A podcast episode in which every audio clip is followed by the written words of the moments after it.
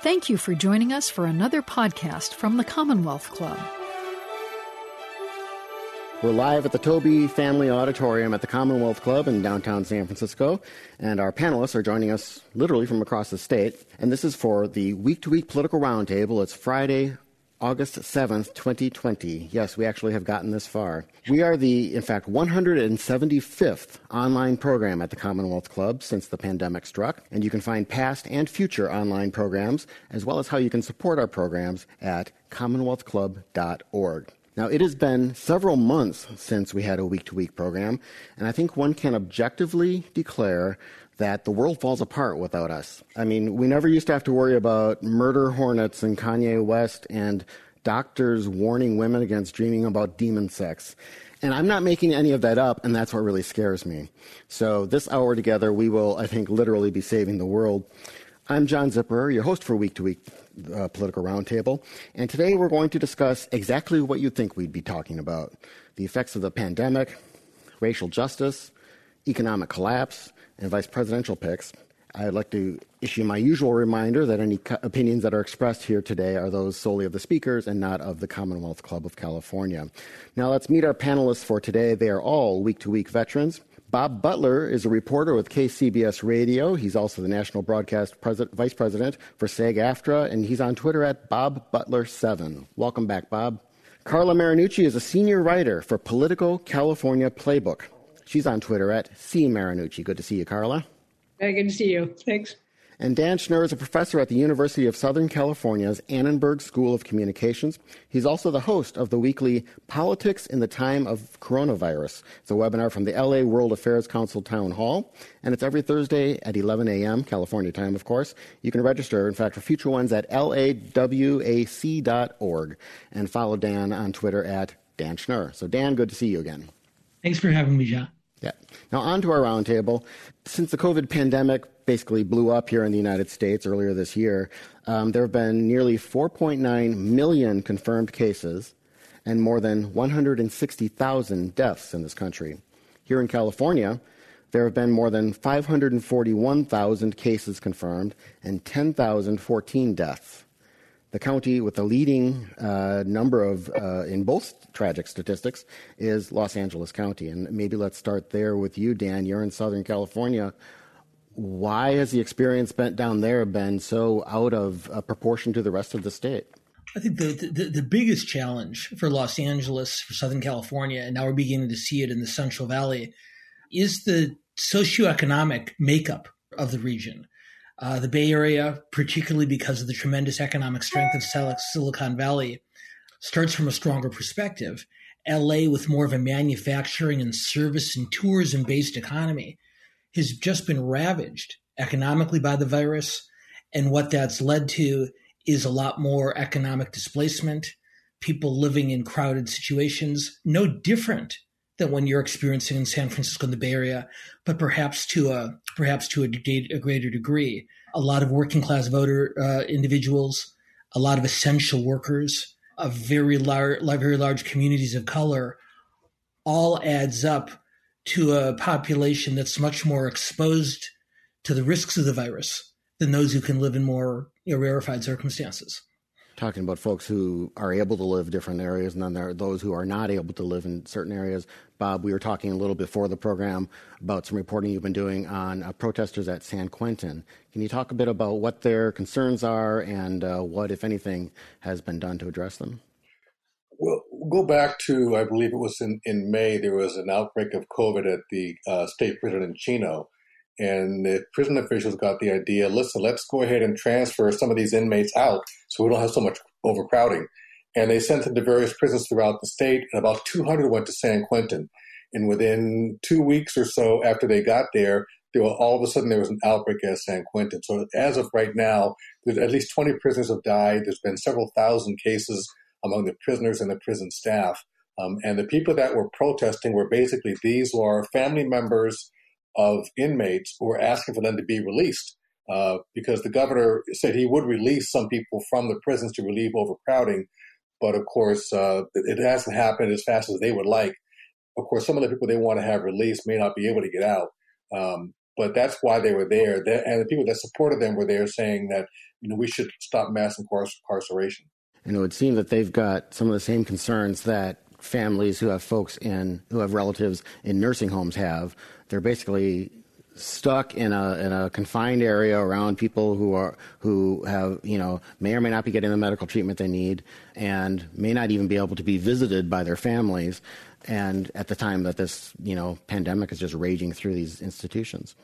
Yeah i mean uh, i have a, a, neighbor he's about 80 years old and i guess it was a mid mid june uh, his partner of 30 some years passed away.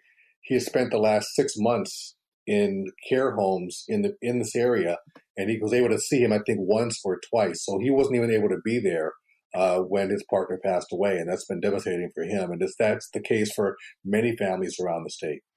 Carla, in the early months, weeks of, of this pandemic, and, and with states and localities starting to clamp down, Governor Gavin Newsom got quite a bit of praise for kind of being right out there and listening to the doctors in more recent times, I think there's been a lot of some re- reassessment of that as California has become somewhat of a poster child of, of, you know, one of the leading. I don't know if we're, I don't know if we're the leading state in terms of, of cases, but if not, we're close. We are, John, and and this has uh, been the political challenge for Gavin Newsom. Uh, yeah, you're right. Three months ago, California was viewed as as the best example of how things were being handled here. Since then, there's a lot of criticism that uh, Newsom may have opened a lot of the businesses, especially bars, uh, too early. They, as Dan pointed out, the diverse populations have been a big challenge. This is a governor who's got the pandemic challenge, the economic challenge that goes with it. He's got an educational challenge, and some of the the social unrest that has gone over the last couple of months. This is all battered uh, Gavin Newsom, but I have to say his poll numbers really haven't been that hurt. He's upwards of uh, 60%. I think the last uh, poll was 69% approval rating, down maybe from 85%. But the fact is, the governor has been challenged in how do you how does he keep this message moving? How does he get out the message to Californians that wearing these masks, that social distancing continues to be important when we're now in it for the long haul? It's been since mid March. And that is where Newsom has had an issue, especially since we've seen some very big bumps in the road in California. COVID data over the last week. Um, Dr. Mark Ghaly, the uh, the health uh, uh, chief here in California, admitted that the reporting data is uh, troubled, is not accurate at this point, which leaves California in a bind to know exactly where it's at in terms of testing and contact tracing. So Newsom, for a lot of reasons, is juggling a lot of different balls: the educational ball, the economic one, social unrest, and the health issue all at once. I don't think we've seen a governor in modern times have to deal with so much. But yes, um, he's taking it from critics all around, including, you know, on the issue of the unemployment figures I, I, and why they're so high and why why people aren't getting their checks. So a myriad of different problems being faced right now. Uh, from in the governor's seat. Bob Carla mentioned, uh, you know, the governor needing to get across a message about the importance of masking and how to behave during these times is his messaging getting through? Uh, how is it? You know, is he using the media to, to press to to get this message across? Is he doing it in social media? I mean, he he is the telegenic, you know, candidate of, of social media and, and the cameras. What are you seeing, and and uh, do you think people are getting the message, or at least? Well, he was getting across uh, using the media until this week. He hasn't had a briefing at all this week, and I think one of the issues with the governor, and I, you know, I covered his news conference on March 15th, in which he said seniors need to shelter in place. We need to shut down the bars and the restaurants. And we did that, and it really paid off. But I think you started to have, unfortunately, you started to have a lot of pressure coming from Washington and from people that got tired of being inside for two months. I need to get out. And so I think he bowed to that pressure uh, in mid May to say, okay, we're going to open up slowly. And people didn't hear the slowly part. They just heard we're going to open up. And then you saw people crowding the beaches on Memorial Day. Uh, so he's trying to get the message out. But once you say, don't do this, okay, it's okay to do this now, don't do this again, people aren't, aren't listening to that anymore. Dan, what do you think? Has he lost uh, control of the message?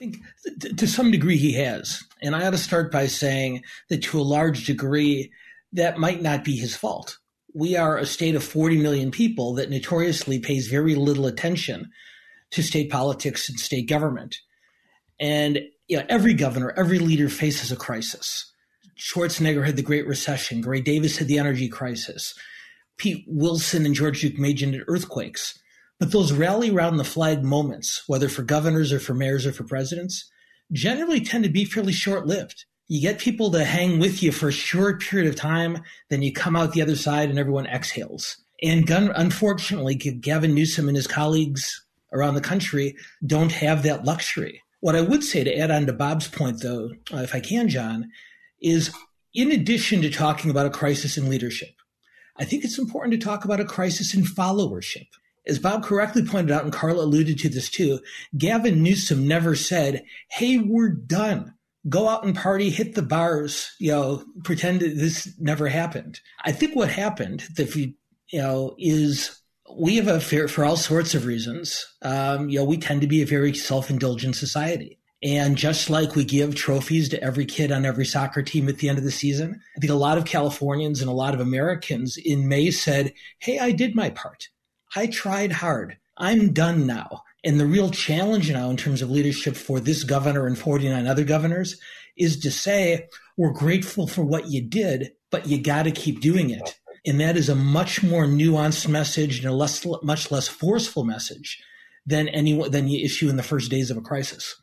Carla, it's been noted a number of times that uh, some of the most successful political communicators on this have been female mayors, London Breed, national leaders, Angela Merkel, uh, New Zealand. Let's talk about uh, on the local level here in California. What are some of the mayors you've seen who have been particularly successful, and if so, why? You know, I think I think London Breed. You're you're talking about a, a very good example of somebody who goes out to the streets who uh, talks to people at, on a regular basis and is not afraid to admit when maybe she stumbles here and there. I think London Breed has been out there on the media and getting out that message every day. And and let's face it, San Francisco went through some tough times when we talked about some of the Black Lives Matter protests and some of the social unrest. She was dealing with that as well. Uh, she's been a good example, and I think that's one of the reasons she's viewed as a rising star in the party.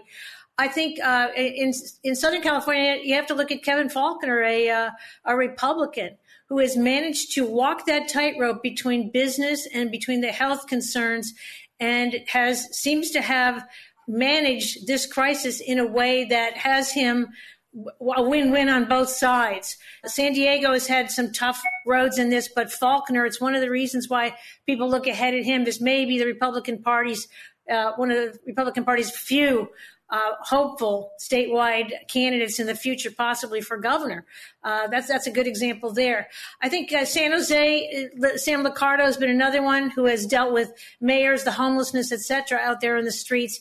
And you know, Libby Schaaf in Oakland has tried to do the same. They have a tremendous homeless problem in Oakland, but all of these mayors are having to do deal with some of the issues when you talk about the numbers here in terms of unemployment in terms of the the economic hits to their city i think it's still unknown how they're going to handle what is ahead when you're talking about the eviction crisis that's coming up on these cities. And and they have all talked about the tsunami that is that is about to hit now that these moratoriums are going to run out how how do they handle that and what could be a wave of homelessness? That is something to watch. That and the fact that the california employment development department still doesn't seem to have its act together to get money out to people in california. This is an issue that gavin newsom is also going to have to deal with. So uh, i think we have we have yet to see how some of the biggest problems are going to be handled by these mayors not to mention the school issue. We're just weeks away from California school kids going back. This is this is issue number one to so many families around the state, not knowing whether kids will, will be in a bubble or out there in, in public schools. And it is a huge economic and and family issue and social issue. The teachers unions very much involved and very much uh, opposed to, to widespread going back and uh, pushing back on President Trump's suggestion that schools should be opened. So these are these are some of the issues the mayors are going to have to deal with. So far, some of them have starred more than others here in California in terms of that messaging. Dan, what what do you think, and, and in particular about the Southern California mayors? I mean, how are they How would you rate them? I'd, you know, you know what? If I can, John, I'd, I'd actually broaden the point that, that, that Carla was making because I think her mayor by mayor assessment is is very astute. But if you look at polling around the country more broadly, to see who's being judged well and who's being judged poorly, elected officials, mayors, governors, electeds at all levels, it's really interesting. Voters don't seem to be blaming any politicians, not Donald Trump, not any other. They don't tend, they're, they're smart enough, they're perceptive enough not to blame their elected leaders for the virus. When it comes to public opinion polling and support, what they seem to be doing is they're rewarding effort and when they see their leaders making a strong effort, as Carla mentioned earlier, to engage in the community, when they see them visibly on an ongoing basis urging action, even if those actions come up short, those are the elected leaders who tend to be uh, uh, looked at most highly. Those governors and the president who tend to be more dismissive of the challenge, the remain calm, all is well. They they're viewed with a little bit more suspicion. So I think one of the reasons that Newsom's numbers have sustained, as Carlo was talking about earlier, is not so much because voters are satisfied with the outcomes. How could they be? EDD, these new these new these these new case numbers but they see him and they see the mayors who Carla and the leaders who Bob was talking about making an effort. That's not enough to get us through this, but they're willing to give credit for those who they see, you know, pushing forward. Bob, do you agree? I mean, certainly on the national level, uh, it does seem that Donald Trump is getting dinged for everything. You know, he, he was very late in, in even recognizing this was an issue. And then he's even lately just been returning to the mantra that this, this disease will just this virus will just disappear because that's what happens. Um, do you think he's being judged fairly on that, on his record? I would say yes and no. Yes, because as the president, you need to set the tone. Um, and clearly, in the very beginning, when we had the Carnival cruise ship off the off the coast, and he didn't want it to, to pull into Oakland because it would it would drive the numbers up. That seemed to be all he cared about was the numbers. No, in that I don't really expect him to do anything. I mean, because given his experience coming into office, you don't you can't expect much of him. So I'm not at all surprised of what he is doing, and I think he is he is especially now to tell everybody that it's it's great. I don't know who he's talking to. Um, maybe it's just his base, who's all who he's always just talked to. But yeah, I mean, he's he's taking it hard in the polls.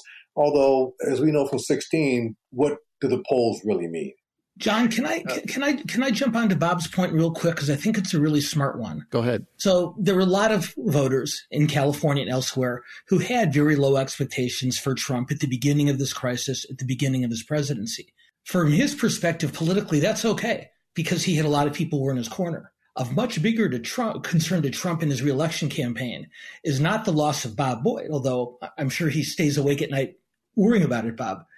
But the voter, the people who did have confidence in him and have lost it over the course of the pandemic. And in fact, there's two demographic groups in particular nationally that were very strongly on his side in January and February who have moved off over the course of the crisis. One is older voters, seniors who have voted for every Republican candidate since the year 2000 in large numbers are now slightly supporting Biden as a result of the virus. And the second, in particular, not white working class voters in particular, but white working class women who were the one group that helped him keep the gender gap against Clinton down to manageable proportions. They have abandoned him in huge numbers, both over the virus and the discussion over race relations. So the people who lacked confidence in him in January Bob's right. He wasn't paying attention to them from the beginning. But those are the people who've lost confidence in the last five months. And that's why he's facing such an uphill fight right now for reelection. Especially with the issue with schools.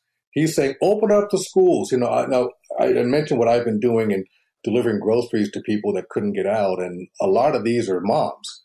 And, you know, one of the biggest issues they're concerned about is what's going to happen with my kids. They'd love for their kids to go back to school because they're going crazy. They're pulling their hair out having the kids home all day.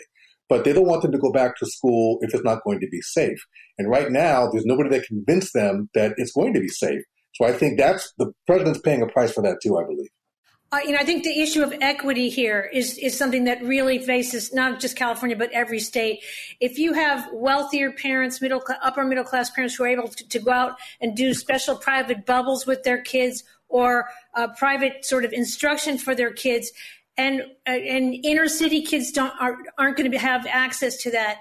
The teachers have all said, "What is this going to mean to our education system as a whole? Are we going to lose an entire generation of kids?" It should be pointed out that President Trump's own son, Barron, uh, his school is not going back. Um, that, that even as he pushes for these schools to open, so this is a concern for a lot of parents, and it is it is job one, I think, at this point for every politician to get on this and figure how are the schools in all of these local districts, of, which there are a thousand more in California, are, going to handle this with just weeks ahead uh, before the, the, bell rings? Yeah, along the lines of equity and, and education, uh, we had a program at the club here sometime last year, and it was talking about homework. And so much of the homework, you know, being done through, you know, computer programs and such. Well, some families where the only internet connection they have is the parent's cell phone. So the kid's waiting until the ki- parents get home from work, and then they each take turns being able to get to do all their, their homework for the day. Yeah, I mean, versus, of course, yes, the parent. You see some parents who who have the money and they've kind of banded together and gotten some teachers for their for their students. Another part of the education issue is uh, we saw this in the in the news. Um, the student down in I think it was in Atlanta. I might have the city wrong. Who took a photo of a crowded uh, uh, hallway at her school, showing that just about no one was wearing masks and they were all very crowded together. Clearly not social distancing or apparently doing anything to to uh, take into account the virus. She was first suspended, and then today we learned she was not suspended. She was resuspended, unsuspended, malsuspended, whatever. But um, I mean, that's got to scare any of those parents who's been eager to have their kids go back to school and realizing the students weren't doing the right thing. There was no one enforcing them to do the right thing.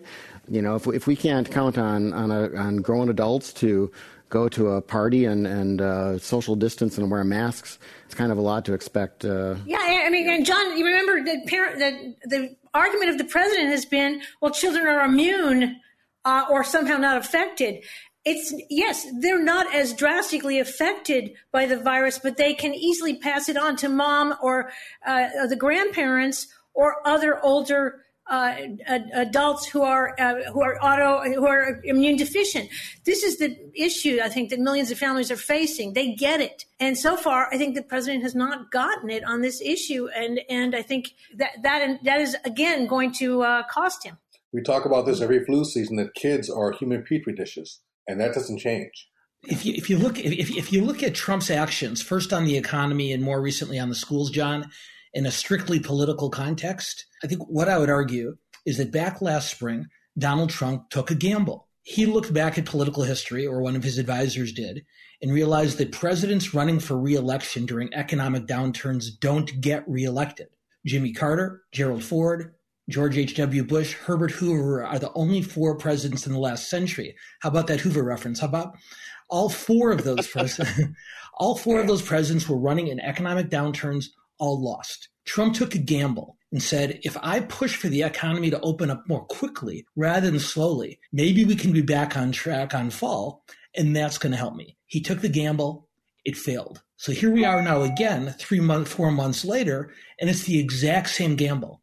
If I take a risk, he thinks, and I can get the schools open, the parents back to work, life back to normal, I'll be okay come October. And it's not entirely clear, as Bob and Carla both correctly pointed out, that that gamble is going to be a successful one, or more importantly, that parents of school children are going to be as comfortable with him taking this gamble as they did the economic risk back in March and April. Well, as I think I noted earlier, a lot of the topics we want to discuss tonight are all interrelated and uh, uh, kind of meld in together. And we've already kind of brought up partially the issues of the protests and, and, and the, the reaction to them.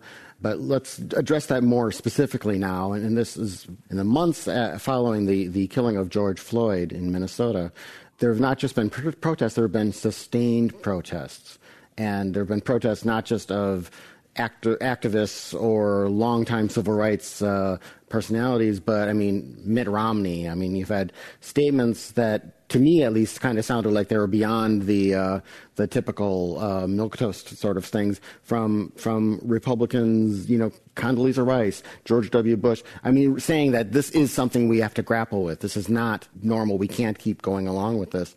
So let's talk a bit about the the way this country is grappling with with racial injustices, in particular in the in the uh, criminal justice system, and what, if at all, you think is changing as a result of it, or, or has the you know has the needle moved on this? Bob, have you seen anything in your reporting and what you've been viewing? Well, I've been covering protests for a long time, and um, I was tickled uh, watching some of the early coverage you know, on the news and particularly cable news where they talked about there were people coming to these peaceful protests who didn't want to be peaceful, as if, as if this was something new. Now, Carla, you've been in San Francisco for I don't know how long, and I remember covering went up to the first Gulf War, um, and you would find hundred thousand people uh, in San Francisco, and over to the left or to the right, you'd see a group of people dressed in black carrying backpacks with their faces covered. You know, they got the name; they're called Black Bloc. These people were not there to peacefully protest; they were there to cause trouble.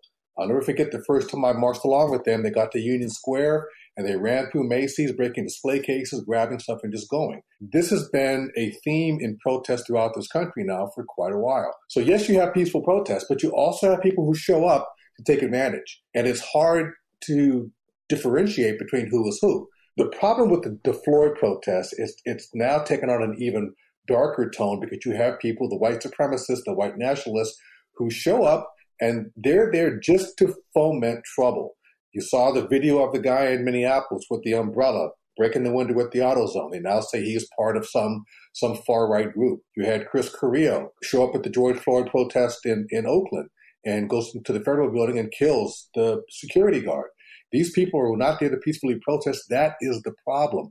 And it really makes it more difficult for somebody who wants to be peaceful to say, no, that's not us. That's those guys. Dan, we're hearing as a result of, of, of uh, exactly what Bob is talking about this term accelerationists.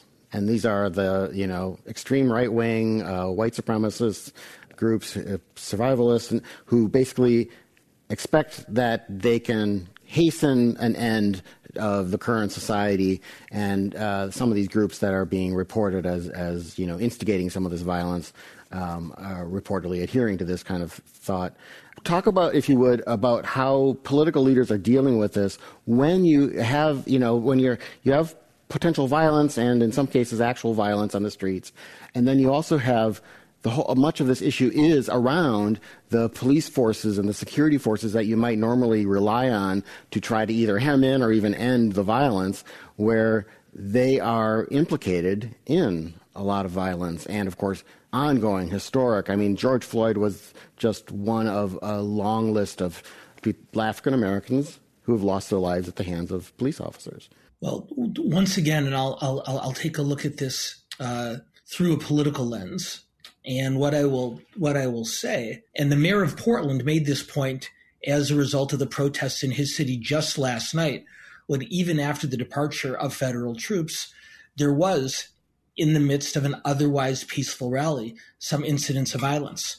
And what the mayor said, and Mayor Schaaf in Oakland has made a similar point, is he said, You are helping to reelect Donald Trump. And the point that Mayor Wheeler is making, the point that Mayor Schaaf is making, is that agitators, whether from the right or the left, that are interfering with an otherwise peaceful and understandable protest, they are providing the president with his last and perhaps best hope for reelection, which is playing a law and order card to those same older voters, to those same working class voters that I was talking about a little bit earlier in this conversation.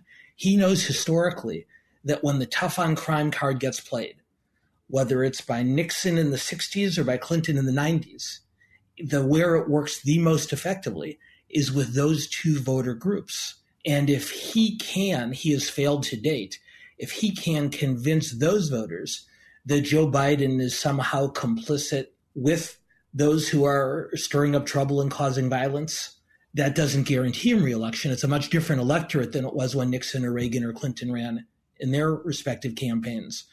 But I think those mayors that have called for peaceful daytime protests and to get out of the way at night to make it more difficult for violent agitators from either side of the political spectrum are approaching this not just from the right political standpoint, but from the right standpoint in, in terms of public safety. Because if the peaceful protest concludes at dusk and the only people out on the street are those who are looking to create trouble, it's going to be much more difficult for them to do so. Carla, what do you think? I mean, if if President Trump was making a, a, a Nixonian or a George Wallace sort of law and order tough guy approach, from what I'm seeing in, in initial polling, is it's it's backfiring on him. That even yeah. even you know suburban white voters are saying, "Yikes, that's not. We don't want to be a part of that." The suburban white voters are, are supporting the idea of peaceful protests and supporting the idea of police and criminal reform. Um, I, I, think if if Trump is able to uh, use this in messaging, that's going to be the question. As Dan said, he has already uh, tried to suggest that uh, Joe Biden, for instance, wants to defund the police, where uh, and he's been called on it in a couple of big interviews. The Chris Wallace interview is one place. Um, and, and I think most major Democrats would say defunding the police is not what they're talking about is reforming the police. And in many cases, as in San Francisco, London Breed just announced this week, switching some of the funding to social programs and to crime prevention programs that will keep kids from getting into the system in the first place. Those are the kind of long term problems. It's kind of hard hard to uh, put on a bumper sticker, but I think the defund the police uh, one has has sort of handed Trump something that he's going to continue to try and bash the Democrats with. In his case, he kind of went overboard this week. I think not only accused Biden of defunding the police, but being against the Bible and being anti God. I mean, it's gone a little too far. But I think the fact is, as Dan said, if you can try and paint the Democrats as radical socialists who want to defund the police and get rid of law and order um, that's that may be an effective uh, track for him to win back some of those voters that he's lost. Bob, uh, in a recent interview with Vogue magazine, Mayor London Breed made a point of talking about what she called a disconnect between the aims of white progressives in what they want to kind of see come out of this current uh, upheaval. And she said, you know, an up, uh, a disconnect between that and what African American communities actually want. What can you tell us about that? Do, do, you think that disconnect is there? Is she making too much of it or not enough? Well, well I think what African Americans want is, and I, think the Reverend Al Sharpton said it best uh, at George Floyd's funeral: "Get your knee off our necks." And I think just as in in the 1950s, people were shocked when they saw um, Emmett Till and how he had been treated and how he had been abused. It brought some people off of their couches in the 1960s, seeing the March on Selma and how police had turned fire hoses and dogs on peaceful protesters. It brought more people off of their couches. And I think George Floyd is this is now the latest thing to get people off their couches.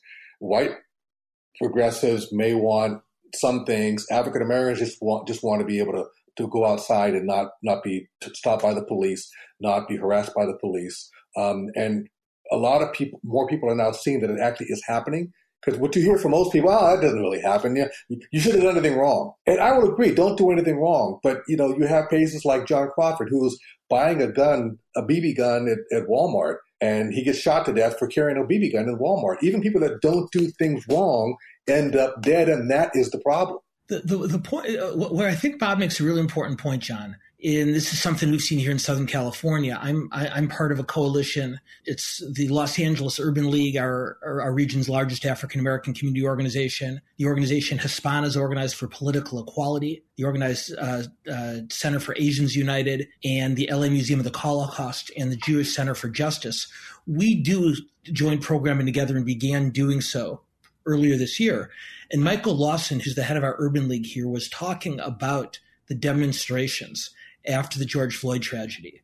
And he said, he said, uh, he said, I, I marched after Rodney King. He said, I marched after Martin. He's a, he's a little bit older than, than, I, than I am. He said, here was the difference this time. He said, this time, he said, I marched with huge numbers of Latinos and Asian Pacific Islanders and white people of all ages. And because the demonstrations were so much broader and so much more diverse, they carry that much more power and that much more authority in the halls of power. And I think it's a critically important point. Uh, you know, Bob is absolutely correct. This is nothing new, but the fact that it has mobilized a broader uh, response than we've seen historically gets to Carla's point. Donald Trump's gamble is that the electorate in 2020 is going to respond the same way the electorate in 1968 did. And not only is the American populace very different than it was in 1968, in particular, the makeup of the suburban electorate that he's lost is much, much different. And winning them back on a law and order message, while not impossible, is much more difficult than it may have been in the past.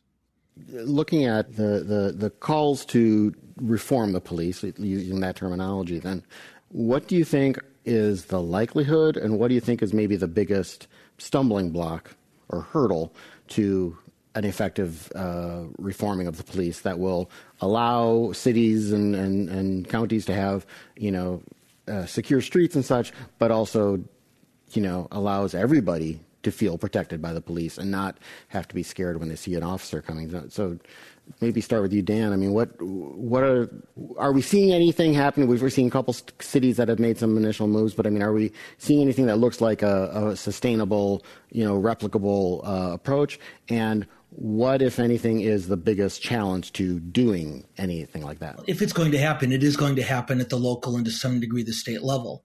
Um, it seems like only a few months ago when Washington, D.C. was pledging to work on a bipartisan basis toward police reform. Oh, wait, it was only a few months ago when Washington, D.C. was pledging to work on a bipartisan basis toward police reform. I had the uh, good fortune of being able to host Senator Tim Scott, uh, Republican from South Carolina, on my webinar uh, a couple weeks ago. And he talked in very encouraging terms about the work he's doing with Representative Karen Bass to try to resurrect the police reform legislation in Congress. So I guess two things I took from listening to him and having watched what Representative Bass has said about it. Uh, number one, there's no one, at least no credible voice left in the discussion in favor of in favor of chokeholds. So the types of egregious, violent oversteps that we've seen from police officers in the past, that's become largely a discussion about whether they should be federally prohibited or whether the federal government should, in fact, create huge disincentives, including withholding funding from local police departments. So that one's going to get that one seems like it's going to get settled. The really tricky issue, as most of your audience knows, John, because they're smart people, is the term qualified immunity, the legal protections for a police officer. And of course, on one hand, a police officer, just like a journalist or a professor who commits an act of violence, ought to be held accountable for it. The police unions and their advocates argue that the life and death, moment by moment decisions make it more challenging.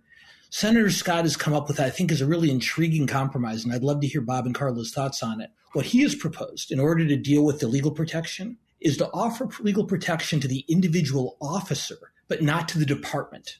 And so if an individual officer acts in an inappropriate, violent, illegal way, that individual, that woman or that man, is not going to be held for uh, uh, uh, ultimately for financial culpability, but their department is, and that person is is going to lose his or her job. And if you couple that with legislation that ends the so-called gypsy cops syndrome, where they can go from department to department or city to city that if you make the departments legally and financially responsible for those kind of excesses, you can crack down on that kind of unforgivable behavior without exposing an individual officer who did what was clearly the wrong thing, but in a moment by moment decision that might have been more difficult to to make at the time than than to look back at in retrospect. Any last thoughts, Bob or Carla? Well, I, I will say that in order to get rid of what you call the gypsy cops, there's one thing, two things that have to change. One is the police unions, and the second is POBOR, the Police Officers Bill of Rights. That allows a police officer in in Los Angeles to shoot somebody in a questionable in a questionable shooting and decide to leave the job and then get hired in San Francisco. And he kills somebody there and the family wants to find out well, what, what happened in his last job? Because of the POBOR, you can't find out or you, it's very hard to find out. If you get rid of that or at least amend that to the point where you can't hide behind your your past bad behavior i think that goes a long way towards cleaning up the problem. And once again i think if you switch if, if you do eliminate the legal protection for departments there'll be a huge disincentive for a police department to hire someone who they suspect is coming with a checkered past. Okay. Well, One of our interconnected issues is, of course, the economic crisis. Um, you know, millions and millions of people uh, unemployed. The GDP fell on what is it, uh, an annualized rate uh, for the last quarter of more than 30%, which I believe was the highest on record. You know, it, we uh, it's pro- it can be kind of hard to follow sometimes if you're just following its statistics because you see the news come out one day this morning that you know what was it 1.2 million jobs were created, and then we're still talking about you know more than a million people who've lost their jobs, and but I think uh, and I, I it might have been Dan who referred to this earlier is just the the pending issues of uh, the eviction crisis of of you know these kind of short term stopgaps uh, protections we had uh, for folks in some localities, even those aren't all across the nation, are going to really start to bite. And it's not just going to hurt those people, devastate the people who still don't get a job in, in August and September. It's going to devastate their landlords. It's going to devastate all the companies that have been hanging on by a thread hoping that they'd be able to reopen in a couple months and, and finally have to throw in the towel. What are they saying now? Uh, it's more than 50% of the restaurants, for example, in San Francisco that have closed are never going to open again. So let's talk a bit about that. And, and obviously, we're a political show. So, um, you know, the, the political impact of that. And I'm going to just throw it right back to you, Dan. Trump might have been making the play that yes, if I get the economy going again and ginned up, or even get that, just get the the the trend line looking better, I, I might be able to pull it out. But it's not looking like it's going to be a good fall economically for all of us or politically for him. The, the, the great irony, of course, is had he pushed for a short and strict shutdown, we might be in a better place economically by now, which ironically might be helping his reelection hopes. But by taking that gamble, he basically, while he hasn't eliminated his chances, of course, he's pretty much submarined them. Going forward, um, I think the, the question uh, the, the, the question is is is can he change the subject? In an interview earlier this week, the president was asked, "Do you think the election is a referendum on your handling of the pandemic?"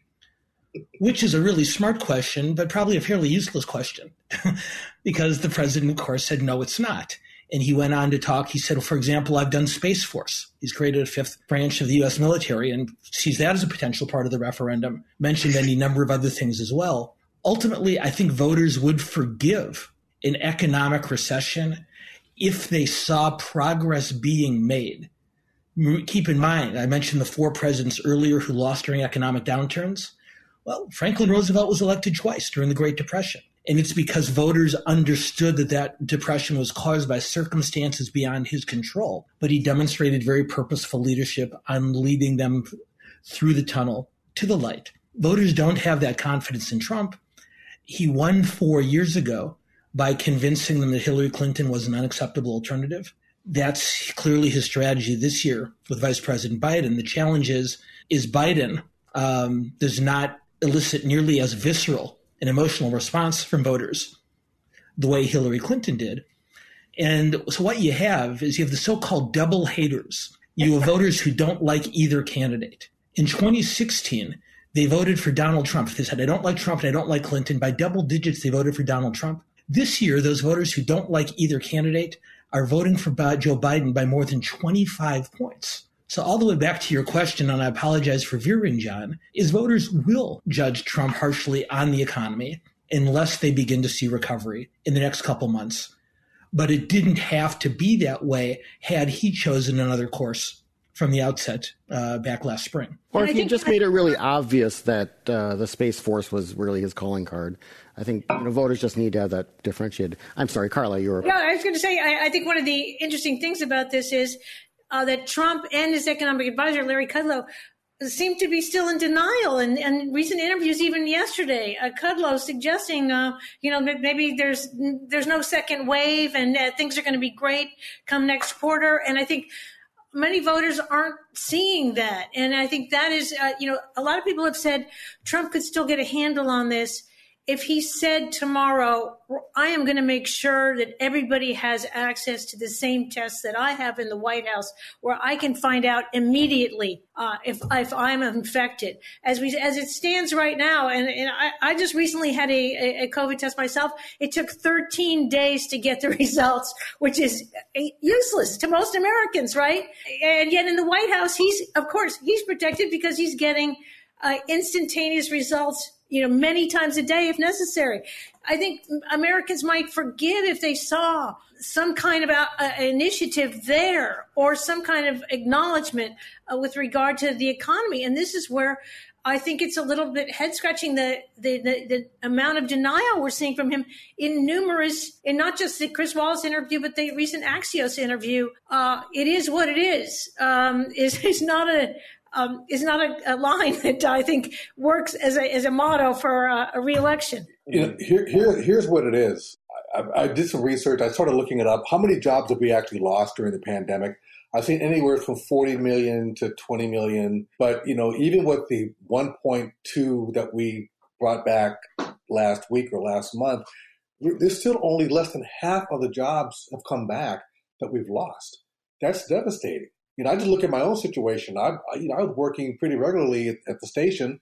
I've worked like eight days since April 1st. And I'm not the only person in that situation. So people that aren't full time, working a lot less hours. If you are full time and you're still able to work, you're doing a lot more work because you have fewer people uh, that are working. So the economy may come roaring back in, in, you know, September, October, but I don't think it's going to put people back on their feet. It's, it's just been too much pain we've had to endure, it's going to take a lot longer than a couple of months to get us back. And look at the ripple effect, John, when you talk about companies, major companies in Silicon Valley, Apple, Google, uh, I believe LinkedIn, that say they're not even going to have their folks come back into the office until July 2021. The ripple effect on all those ancillary businesses sure that serve them is just enormous. So when you're talking about the ripple effect of the uh, of the eviction crisis, right there with small investors and mom and pops who own who have had their entire life savings invested in a rental property, that's one thing. And then the number of small businesses that depend on all those big businesses that aren't coming back. So yeah, we could be many many months yet into this, and that this is the political uh, crisis that we've got for anyone who's trying to get elected into public office right now. Yeah, one of our viewers uh, wrote in saying, uh, you know, there's got to be a more longer moratorium on, on rents and, and mortgages and and uh, uh, you know evictions and and uh, loans. Howard Schultz, former CEO of Starbucks and, and some other business folks got together, and I, I forget how many of them there were, but they basically sent a letter to Congress saying you have to extend you know, you have to address these things. You have to address the the six hundred dollar uh, additional uh, unemployment benefits because exactly what you're talking about is that the ripple effect is going could lead to absolute economic catastrophe later this year when all this stuff starts to build up, and then everyone is so stretched out they don't have any resources to. You know, I mean, we're a country where uh, just a few years ago there were these reports about how the you know most Americans could not survive a four hundred dollar emergency. John, and I think I, think I, think your last point is, is a really important one, and it's worth spending a moment on. That even when the economy does recover, and we've gone from talking about a V-shaped recovery to a U-shaped recovery to a W recovery to an L, which means it's going to be a while. Even when it does come back, whenever it does, whether that's early, mid next year, or even further, the economy is going to look fundamentally different toward the point that Bob and Carla were just making the Walmarts, the Amazons, the Netflixes, they're going to be just fine. It is the smaller businesses, which historically have been the lifeblood of most economies, that are going to disproportionately suffer. And so, even when the economy does recover, it's going to be a much more centralized and a much more conglomerate based economic and commercial landscape. Whether that's better or worse is for smarter people than me. But even a recovery implies something back to what we had before and I think it's worth acknowledging that we are never going to return to where we were in January or February of 2020. Even economic growth is going to create a much different shaped economy than the type that we've grown accustomed to in the past. I, I was uh, I, I, watched a, a, webinar like we're all kind of doing these days, uh, from my alma mater, the University of Wisconsin uh, real estate department. I'm, I'm, not from that department, but I mean, University of Wisconsin. Um, and they had two of their graduates who are now very successful in the industry. They were talking about, of course, real estate post COVID. And one of them mentioned that after the 1918 1920 pandemic, it took four or five years for people to really start to return to theaters. Um, you know, it, it, in the way they had before, it, in, in large numbers, because of course they had really gone through this wrenching experience of just what what the dangers can be uh, with, a, with an out of control virus running around. And, you know, hopefully, yes, we have a vaccine sooner and it happens to be successful and it's widely used, it's widely trusted, even though the Russians and others are doing their best to try to convince people that vaccines are, you know, vaccines and masks are mind control uh, tools. Um, but say it, it, actually happens, it's still going to be a long time, even for those places where people will return to. It'll be a while before they do return to, or return in the same way that they did before. And I think, just like you were saying, Dan, in the in in these years now to come, all those those little shops. You know, I'm in downtown San Francisco right now. We're surrounded by lots of little restaurants who make their money by serving lunch to Google and Facebook employees and stuff like that. And now you walk around here, a rush hour on a, on a typical business weekday, and it's like a Sunday morning. So it's and and and you know just i'm not saying anything new i guess i'm just really reiterating the whole ripple effect because it's like it's not just that their business has collapsed it's that they're now maybe hundreds of thousands of dollars in debt or that uh, you know their marriage breaks up and and the, I mean all the economic uh, and emotional insecurity that goes along with that. Um, so let's stop talking about that. Let's, as as President Trump says, you know that'll take care of itself. It'll just go away. Let's get really into the political game now, then, and let's talk about who Joe Biden is going to pick for his vice president. There was Carla, there was some thinking that he might actually announce it this week. We weren't sure if we would be talking about, uh, you know. We're looking at a couple more days at least. Uh, the, yeah. the, Democratic Convention starts uh, next week and uh, the week after next, and I think uh, you'll see it probably closer to then. But boy, it's been interesting to watch this back and forth of this competition between Karen Bass, um, of course, who uh, heads the Congressional Black Caucus from uh, Southern California, and and Kamala Harris. In the past couple of weeks, Karen Bass was was viewed as coming out of nowhere about a month ago, all of a sudden people were talking about how she became the first black woman to be uh, the assembly speaker here in California. She was somebody who was a doer, who knew how to cross uh, po- political lines, get things done. She got uh, Schwarzenegger had wonderful things to say about her, helped him handle the economic crisis. Uh, then, then some controversial stories came out uh, about some of the statements she made about Fidel Castro, her early on sort of radical roots in the Venceremos Brigade, then going back to Los Angeles, uh, going to a Scientology church, speaking very kindly about a very controversial uh, organization.